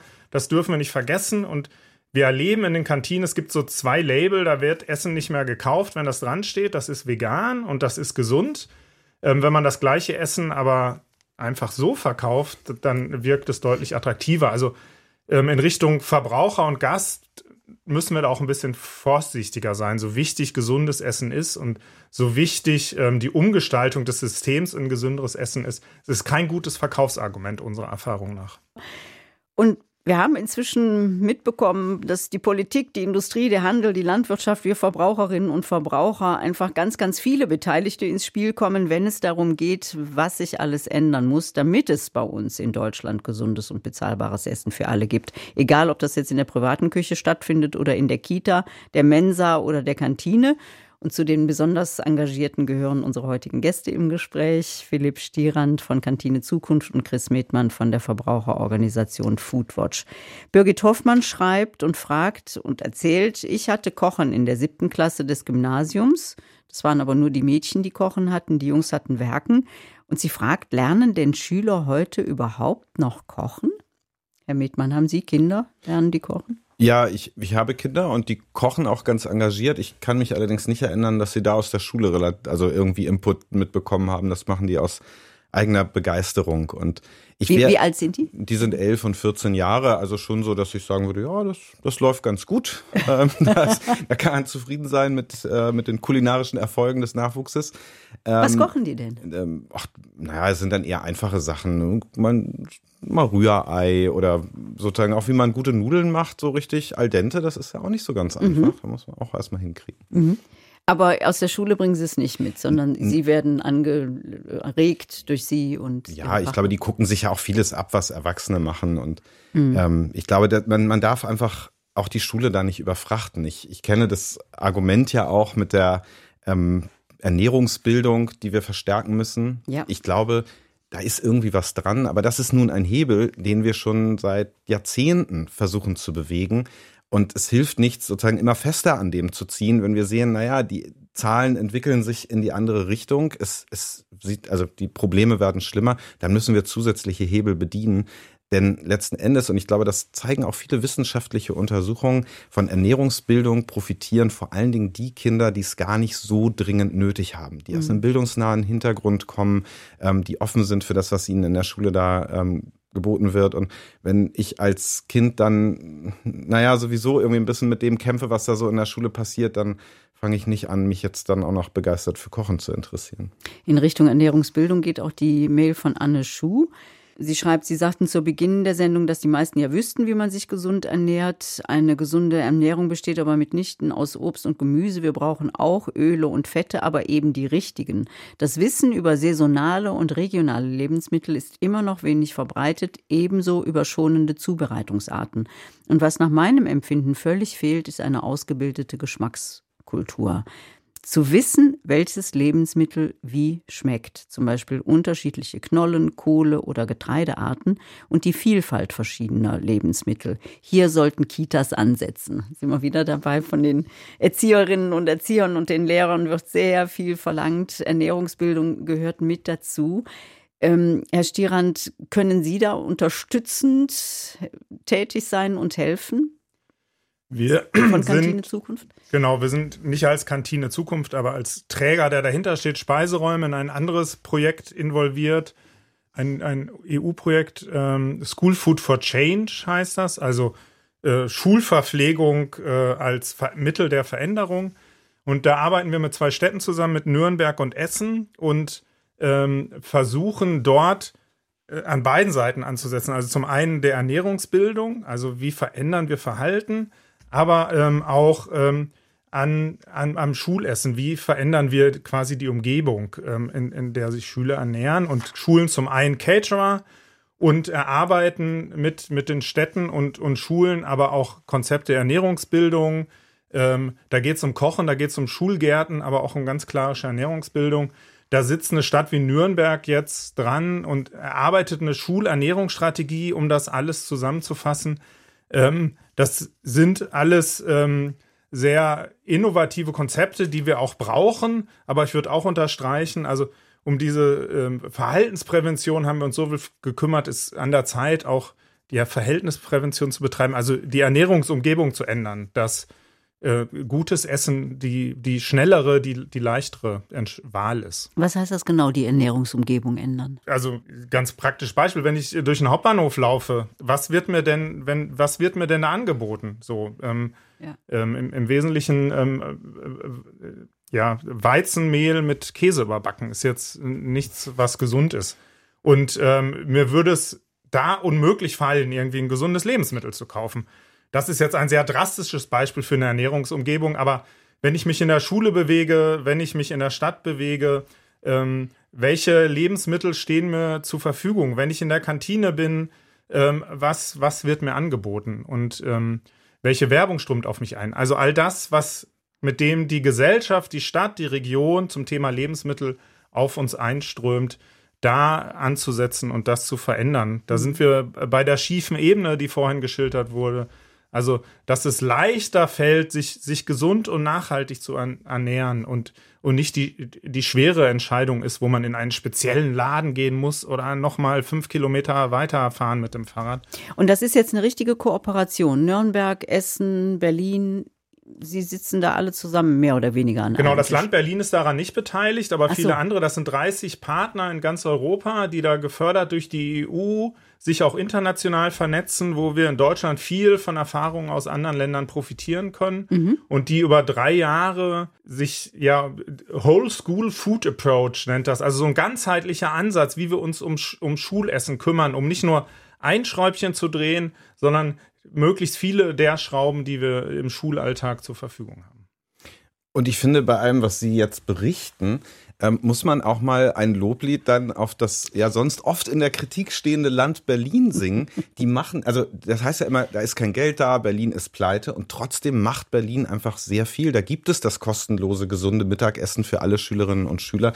Das wird da umgesetzt und gerade wenn ich in die großen Flächenländer Bayern, Baden-Württemberg, Nordrhein-Westfalen gucke, die sind nicht so weit und da würde ich mir schon mehr Engagement wünschen. Die verstecken sich dann gerne hinter dem Bundesernährungsminister und lassen ihn mit seiner Ernährungsstrategie so ein bisschen verhungern. Ähm, aber Berlin zeigt, das geht. Und ich finde das auch eine motivierende und positive Erfahrung. Wir reden ja sehr viel darüber, was nicht so gut läuft. Aber diese kleinen Beispiele, die auch viele Hörerinnen und Hörer ja schildern, die zeigen eben, wir können was verändern. Das geht. Wir sind dem nicht ausgeliefert. Jetzt bin ich gespannt auf das Beispiel von Roswitha Spießel. Sie ruft uns an aus Regensberg. Guten Morgen. Ja, hallo, guten hallo, Morgen. Guten Morgen. Ja, also es wurde ja schon sehr vieles gesagt. Ähm, ich kann mal kurze, kurze Anekdoten erzählen. Ich habe in zwei Privatschulen gearbeitet und musste immer das Mittagessen begleiten, also musste die Schülerinnen zum äh, Mittagessen begleiten. Mhm. Und ich konnte das Essen, mir war schon immer klar, ich kann das Essen nicht essen, das es da gibt. Und ich bin dann sehr früh morgens aufgestanden, habe mir mein Essen gekocht und es in einem, in einem Thermobehälter mitgenommen. Mhm. Und ich hoffe ja schon, dass, äh, dass es vielleicht bei manchen Kindern ein kleines bisschen was äh, erweckt hat, die da so um uns rum gesessen sind beim Mittagessen, dass sie gesagt haben, ja, Frau Spießel, warum nehmen Sie denn Ihr eigenes Essen mit und so weiter und so fort. Ja, dann konnte ich da schon ein bisschen was erklären. Mhm. Was gab es denn zu essen für die Kinder? Naja, Currywurst zum Beispiel und Pommes oder ja, irgendwie auch Schweinebraten und also wirklich so, also so ganz deftig fettes Zeug. Mhm. Also ganz, also ich fand es ganz schrecklich. Und ja, das war die, die Geschichte zum, und dann denke ich mir auch, eh, gerade in einer Privatschule, da muss doch genug, da musste, müsste doch vielleicht noch genügend Geld für gutes Essen da sein, gell? Und haben Sie sich dann stark gemacht in dieser Privatschule für gutes Essen? Und durften die anderen mal kosten, was Sie in Ihrer Thermoskanne... Die Kinder, ja. die habe ich gern probieren lassen. Mhm. Aber viele wollten es auch nicht. Die haben die es irgendwie ganz skeptisch beäugt. Aber, aber, die, aber zwei Kinder, die ich so speziell zu betreuen hatte, die haben das gerne probiert. Aha. Ja. Denen hat es immer geschmeckt. Also da kommen wir auch wieder, Herr Stierand, an dieses, ähm, an diesen Punkt, dass man eben auch private Initiativen braucht oder dass man ehrenamtliche Initiativen braucht, wie die Ernährungsräte. Wie weit sind die eigentlich inzwischen involviert und auch flächendeckend über unser Land verteilt? Dankeschön, Frau Spießel. Ja, und ich hätte noch eine kleine andere Anmerkung. Ja, nee, ich möchte erst die Antwort von, wir, wir halten Sie in der Leitung, aber ich möchte erst ganz kurz Herrn Stierand hören. Ja. Genau, die, die zivilgesellschaftlichen Bewegungen rund um das Thema Ernährung haben ähm, in, in den letzten 10, 15 Jahren eine wahre Explosion erlebt. Und ein Beispiel sind, sind die Ernährungsräte, wo sich Engagierte in Kommunen zusammentun, um gemeinsam und sehr konstruktiv darüber nachzudenken, wie man die Lebensmittelversorgung, wie man das Thema Ernährung in, in diesen Kommunen weiterentwickeln kann. Ich habe den Überblick verloren. Das waren so in Berlin, Köln zwei Vorreiter, aber ich denke, es sind mehr als 100 mittlerweile. Also mhm. in, in, in vielen, vielen Städten und auch in ländlichen Regionen gibt es diese Ernährungsräte. Schön. Und es gibt daneben ja noch, noch viele andere Initiativen, die ähm, wie solidarische Landwirtschaften, ähm, wie, wie urbane Gärten, also viele, viele Menschen, die dieses Thema Ernährung nicht, ja, nicht nur als Problem wahrnehmen, sondern als Mittel, ihre Umgebung zu gestalten und, und, und sehr konstruktiv zu gestalten und diese Kraft, die dieses Thema ja auch, mhm. auch inne hat. Also es begeistert uns ja auch alle selber, wenn wir irgendwie ein leckeres Essen haben oder wenn da plötzlich oder was schön wächst. angerichtet genau. ist. Ne? Oder wenn da plötzlich was wächst, was wir eingesät haben. Und ähm, diese, diese zivilgesellschaftliche Bewegung ist meiner, nach, meiner Meinung nach ein, ein wichtiger Vordenker, mhm. die, die neue Wege ausprobiert, die vielleicht dann auch irgendwann mal den Weg ins Große finden, aber das große Ernährungssystem auf jeden Fall beeinflussen. Also ich glaube, das ist auch noch, da gucken noch zu wenige hin in der Politik ja. in Deutschland. Frau Spießel guckt hin. Sie wollten uns noch eine Geschichte erzählen. Ja, zurzeit befinde ich mich in einer ambulanten Reha und da gibt es zwar Formulare zu Verbesserungsvorschläge. Ja. Ich habe auch schon einen, einen Zettel ausgefüllt äh, zur Verbesserung des Mittagessens. Und zum Teil hängen dann auch beantwortete äh, Kritiken schon an, an einem Board. Und was mich da sehr empört hat, das ist eine ja, sie, sie versuchen schon, das Essen zu verbessern. Also das ist, äh, kommt über einen Caterer mhm. und sie wechseln die Caterer, aber es wird, glaube ich, nicht besser dadurch, habe ich den Eindruck. Und ähm, ja, und eine Antwort war, unsere Mitarbeiter essen das Essen ja auch. Und das finde ich ist ein Totschlagargument. Mhm. Und ja, vielleicht werde ich nächste Woche nochmal eine neuen, ein neues Formular ausfüllen. Auf jeden Fall danken wir Ihnen für Ihren Anruf, Frau Spießel, ja. und wünschen Ihnen eine erfolgreiche Reha. Ja, vielen herzlichen Dank. Und ein schönes, schönes Wochenende. Wochenende. für Sie. Danke, Danke das wünschen wir Ihnen auch. Monika Winter ruft uns an aus Schmelzsaar. Guten Morgen. Guten Morgen. Ich freue mich sehr. Und einen schönen Gruß in die Runde. Dankeschön. Also mein Weg begann für mich mit meiner Tochter 89. Sie war grenzwertig ADHS und da fing ich an, alle, Leben, alle Dinge, die ich kaufte, umzudrehen, um zu schauen, was drin war. Und fragte mich vor allem mal, wofür ist Zuckercouleur im Essig? Mhm. Dann ging es äh, weiter, dass auch meine Mutter mir erzählte, in meiner Kindergartenzeit hat die Kindergärtnerin, hat sie sie mal getroffen auf dem Markt und sie kaufte eine Paprika, eine Birne. Da fragte meine Mutter, was machen Sie? Ja, die Kinder können nicht mehr unterscheiden, was ist Obst, was ist Gemüse. Mhm. Also schon viele Jahre her. Und dann war ich im Irak äh, mit, durch meinen Mann und dort war Nachkriegszeit. Ich bekam nicht alles zu äh, kaufen. Und da merkte ich erst, wie spannend Kochen sein kann mit wenigen Mitteln. Das ist mir später richtig bewusst geworden, als ich zurück war. Mhm. Und diese Freude am Kochen habe ich das Gefühl, nehmen sich viele Menschen heute, indem sie auch diese Fertigprodukte kaufen. Schon allein das Vorbereiten, das Zwiebelschneiden, der Duft der Zwiebel, das in den Händen halten, ist für mich auch Lebenselixier. Mhm. Und dann, äh, das ging bei mir natürlich weiter. Also ich kaufe heute vorwiegend Bio, backe mein Brot seit Jahren selbst, könnte es verkaufen. so gut ist es. ja, also und ich habe halt eben positive Rückmeldungen jetzt schon von zwei Personen, die sagten, ich habe zwischendurch, weil ich keins mehr bekam, anderes gekauft. Mhm. Oh, ich war froh, wieder dein Brot zu bekommen. Und ein Schwager meines Lebensgefährten, der wartet drauf und, der, und er achtet sehr drauf, der ist 90 dass immer Brot im Haus ist. Seitdem braucht er kein Abführmittel mehr. Ja, liebe Frau Winter, jetzt haben Sie uns die Möhre vor die Nase gehalten. Jetzt möchten wir auch wissen, was in dem Brot drin ist. Bitte. Es ist reines Sauerteigbrot mhm. mit Roggen und Dinkel, jedes Mal frisch selbst gemahlen. Und dann habe ich noch neun Sorten Samen drin. Wow. Das Möhren, ist natürlich Sesam, aufwendig. Ja. ja. Ja. Da braucht man eine Scheibe und ist für viele Stunden satt. So ist es. Aha. So geht es meiner Mutter, die dieses Jahr auch 90 wird. Mhm. Die haben dieses Sie, Brot auch heiß und innig liebt. Haben Sie denn aus Ihrer Zeit im Irak auch Gewürze mitgebracht oder Rezepte mitgebracht, die Sie heute noch benutzen und, und, und kochen? Also nicht die Gewürze 30 Jahre lang, aber ja, ich muss sagen, da frage ich mich sehr oft. Wir haben hier in Deutschland eigentlich alles, was ich denke, durch die Natur, durch die Umgebung, was wir brauchen. Mhm. Ich brauche nichts aus dem Ausland. Es ist für mich alles hier. Und da schaue ich, dass ich wirklich Gewürze von hier, Salz logischerweise, äh, obwohl Salz gibt es ja jetzt auch aus Deutschland, aber dass ich die Produkte aus Deutschland verwende, regional sowieso. Und ich habe auch einen großen eigenen Garten, aus dem ich jeden Morgen mein Beerenmüsli mit zwei E geschrieben esse. Und Kartoffeln hatte ich jetzt bis Januar. Letztes Jahr war es nicht so gut. Zwiebeln habe ich noch eigene. Das ist mir wichtig. Und, und ich merke halt eben auch, also meine Gesundheit spricht dafür. Und das ist ja auch, ähm, Herr Stierand, was Monika Winter erzählt, dieses saisonal und regional kochen. Das ist ja auch Ihr Ansatz bei Kantine Zukunft. Was steht denn jetzt zum Beispiel im Februar oder überhaupt jetzt im Winter auf dem Speiseplan? Bei mir? Nee, bei, bei, bei Kantine Zukunft. Okay.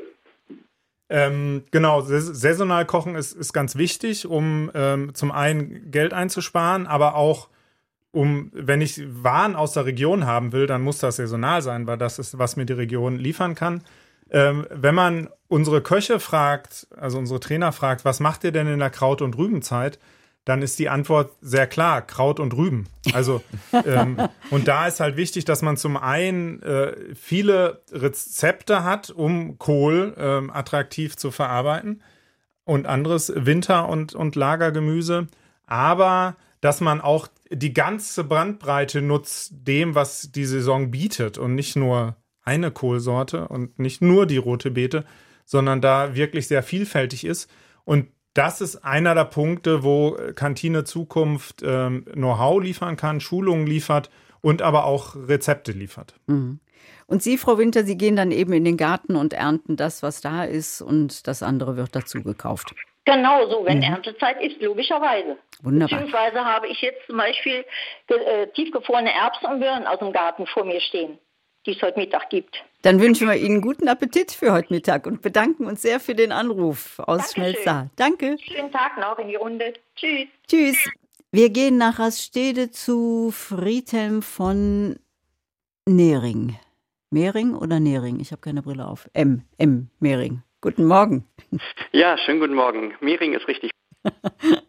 Herr von Mehring. Ähm, ja, ich wollte kurz, ähm, weil das vorhin so ein bisschen kurz erwähnt wurde und dann gleich so, ach, hat man schon oft versucht und ist ja auch schwierig zur Seite gewischt wurde, dieses Stichwort Ernährungsbildung, mhm. ähm, doch nochmal kurz ansprechen. Und zwar deshalb, weil mir äh, peinlicherweise auch erst äh, vor kurzem äh, aufgefallen ist, äh, wir machen da was ganz Verrücktes. Also niemand käme auf die Idee, Schwimmunterricht an der Tafel zu unterrichten allen wäre klar, wer schwimmen lernen will, muss ins Wasser. Mhm. Und wir haben in Deutschland, speziell in Deutschland, das Problem, dass wir Ernährungsbildung sozusagen als akademische Tafelbildung verstehen, Ernährungspyramide und so weiter. Das ist ja auch alles nicht verkehrt, aber ähm, vorhin wurde ja schon mal gesagt, wenn die Kinder in der Schule oder auch die Jugendlichen in der Schule nicht lernen, wie, wie sie selber Essen zubereiten können, dann sind sie natürlich, ich sag mal, äh, einfache Opfer auch für die Machenschaften, die, die ähm, von Industrie und Handel und so weiter angesprochen wurden. Und ähm, ich wollte nur darauf verweisen, dass sowohl in unseren, bei unseren südlichen als auch nördlichen Nachbarn, also Schweiz und äh, Dänemark, das völlig selbstverständlich ist, äh, dass Kinder und Jugendliche auch kochen lernen unter anderem. Und ja, es ist ein praktischer Vorgang, die Ernährungs-, die Lebensmittelzubereitung.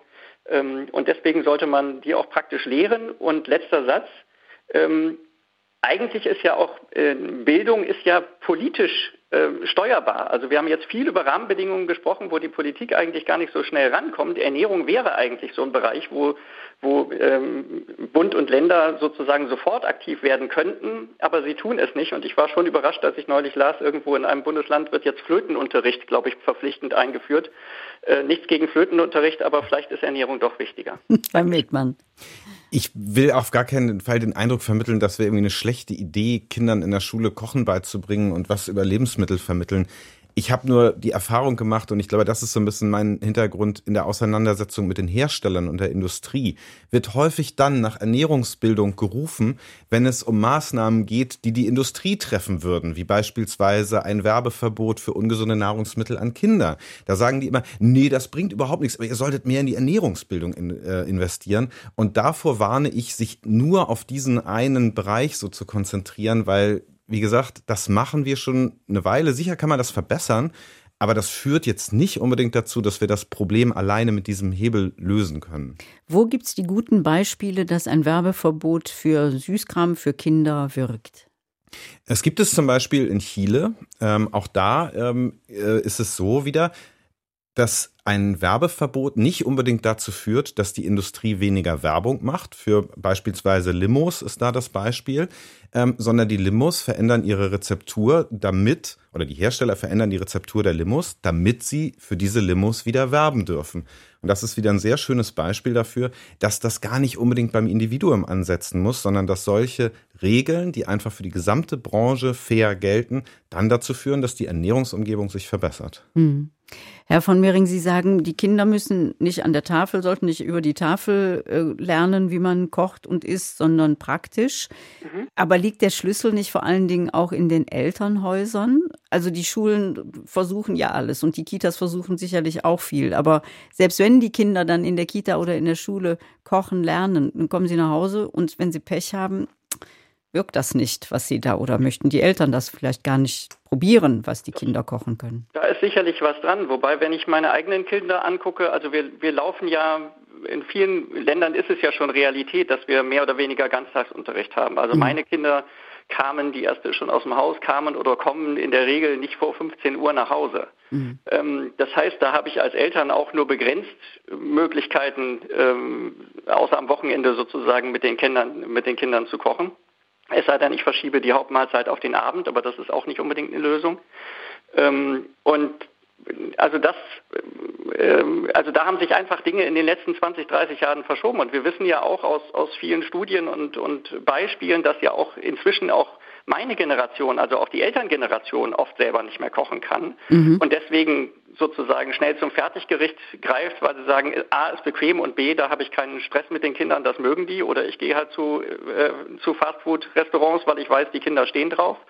Also das ist ja eine schwierige Entwicklung. Insofern würde ich schon sagen, dass diese, dieses Grundlagenschaffen ist eigentlich wichtig und es ist eben auch ein breiterer Ansatz. Also ich bin auch sehr für, für Werbeeinschränkungen und so weiter. Das ist alles richtig.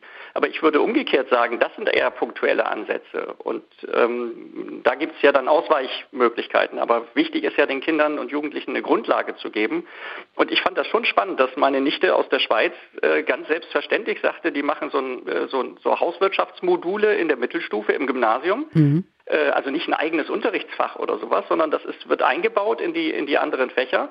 Und da lernen sie einerseits zu kochen, was wichtig ist, aber das zweite ist zum Beispiel auch, sie lernen auch ähm, sozusagen äh, richtig mit Geld umzugehen. Also was Herr Stierand gesagt hat, nicht? Also wenn ich richtig, äh, wenn ich richtig einkaufe, spare ich Geld, wenn ich, wenn ich frische Zutaten kaufe. Das mhm. lernen die auch. Also das heißt, da, da würde ich sagen, da kommen die mit einem ganz anderen mit einer ganz anderen Alltagskompetenz aus der Schule raus als bei uns, wo sie im Prinzip weder das eine noch das andere mitnehmen. Wir danken Ihnen sehr für diese Ideen, für den Appell aus Rastede, Friedhelm von Mehring. Und wir läuten die letzte Runde ein zum Thema gesundes und bezahlbares Essen für alle. Ines Förster schreibt dazu, Schulessen sollte für Kinder transparent in einer Schulküche mit entsprechend ausgebildeten Küchenkräften zubereitet werden. Damit werden Arbeitsplätze geschaffen, Kinder erleben, wie ihr Essen hergestellt wird, denn bei uns an der Schule wird überwiegend vegetarisch angeboten, was farblos aussieht und fade schmeckt. Es wird genauso viel Essen weggeschmissen wie zuvor. Peter Stierand, äh, Peter sage ich schon, jetzt geht's los. Philipp Stierand, äh, Schulessen sollte für Kinder transparent in einer Schulküche zubereitet werden. Schöne Idee, aber. Nicht gar nichts, aber die richtige Idee. Also da sind wir im Moment nicht, weil in vielen Schulen die Strukturen fehlen oder auch abgebaut wurden in, in den letzten Jahrzehnten. Aber ich glaube, das ist durchaus eine Diskussion, die wir, die wir führen müssen. Also ist diese Idee, das Schulessen von Caterern produzieren zu lassen und dann in die, in die Schule zu karren, ähm, die richtige. Und es gibt Kommunen in Deutschland, die das wieder umdrehen, die also wieder Zentralküchen aufbauen in eigener Hand und, und das versuchen selber zu machen. Es ist ein riesen Unterschied, ob in, es in der Schule nach warmen Styroporboxen riecht oder ob aus einer, einer, einer mhm. Küche ein, ein Essensduft kommt. Also mhm. ich halte das für eine wichtige Diskussion, die wir führen müssen. Und vegetarisches Essen muss nicht farblos und fade schmecken. Ähm, das ist ähm, ja eine Know-how-Frage. Woran ich noch so hänge, Sie versuchen ja bei Kantine Zukunft den Bioanteil hochzufahren. Aber wenn man den Bioanteil hochfährt, dann muss ja woanders gespart werden. Genau, das ist, das ist die wichtige Idee. Und ähm, wie, wie spart man? Also wir haben ja schon viel über Fertigprodukte, über Convenience-Produkte geredet. Die setzen wir weniger ein. Wir sparen auch beim Fleisch. Das fällt nicht ganz weg, aber die Fleischportionen werden kleiner und in der Menülinie nimmt Fleisch eine, eine kleinere Rolle an. Ähm, das Saisonale ist ein wichtiger Punkt, um zu sparen. Und ähm, in, in Betriebskantinen ähm, gehen wir auch oft auch hin und diskutieren mit dem Küchenteams, ob man nicht auf, auf die eine Menü oder andere Menülinie verzichten kann. Also wenn ich mhm. drei statt fünf Menülinien habe, dann habe ich für die drei viel mehr Zeit, was äh, Vernünftiges anzubieten. Und Kirsten Lüppenbeck erzählt, ich wohne in Kaiserslautern und besuche seit zwei Jahren ehrenamtlich Geburtstagskinder unserer Kirchengemeinde ab 75. Viele dieser alten Menschen wohnen in Seniorenheimen und sie freuen sich immer wieder über unsere Besuche. Frage, ist es auch in Seniorenheimen möglich, eine altersgerechte und abwechslungsreiche Ernährung für die alten Menschen anzubieten, die für die Betreiber der Seniorenheime bezahlbar ist? Der Einzelfall mag mich Lügen strafen, aber nein. Also äh, wenn wir in Seniorenheim über besseres Essen reden, dann müssen wir da über Geld reden. Es ist so der schwierigste Bereich, auf dem wir in Kantine Zukunft treffen. Das hat auch mit einer Angst zu tun, da was zu verändern. Also wie, wie bei den älteren Menschen, wie viel kann man da jetzt noch verändern? Aber es hat auch einfach was mit einer unterirdischen äh, Finanzausstattung fürs Essen zu tun. Verlängert das eigentlich das Leben, wenn man vernünftig isst? Unser Arzt hat vorhin gesagt, Medizin, äh, Essen ist Medizin. Ähm, auf jeden Fall. Also da spielt ähm, das Essen im, äh, im, im, Leben vorm Seniorenheim sicher noch eine größere Rolle. Aber wenn man im Seniorenheim gut isst und, und auch Spaß am Essen entwickeln kann, weil es äh, einfach auch, auch kulinarisch ähm, anspruchsvoll ist, dann ähm, führt das sicher zu gesteigerten Lebensfreude und besserer Gesundheit. Herr Medmann, wenn wir jetzt in die Zukunft gucken, die Bundesregierung hat die Ernährungsstrategie jetzt losgetreten, der Bürgerrat Ernährung im Wandel hat seine vielen Ideen auf den Tisch gelegt. Wie ist so Ihre Prognose? Wie wird das jetzt weitergehen? Also kostenloses Kita-Essen, äh, bewusstes Einkaufen leichter machen, staatliches Label einführen. Ich bin erstmal super optimistisch, weil ich merke, das, was da rausgekommen ist, zeigt, wir sind weg davon, immer nur auf die Einzelnen zu schimpfen und zu sagen, du musst mal ein bisschen dich gesünder ernähren, sondern wir nehmen das alles, das Gesamte in den Blick. Und was wir jetzt brauchen, ist die, dass die Politik tatsächlich diese Maßnahmen auch zügig umsetzt. Und das Schöne ist an vielen dieser Maßnahmen, sie kosten kein Geld. Das ist ja häufig das Totschlagargument in der politischen Diskussion. Wenn wir jetzt beispielsweise eine Limo-Steuer einführen, verpflichtender Nutri-Score. Das sind alles Dinge, die verändern die Ernährungsumgebung, ohne wirklich Geld zu kosten. Und deswegen habe ich, naja, ich hoffe wirklich, dass die Ampel das ernst nimmt. Sie hat diesen Bürgerinnenrat nun eingesetzt und nun muss sie die Vorschläge daraus auch umsetzen, finde ich, weil sonst kann man sich so ein Diskussionstheater ja auch sparen, wenn man es am Ende nicht ernst nimmt. Und Sie hoffen auch, dass die Industrie uns nicht weiter in die Irre führt.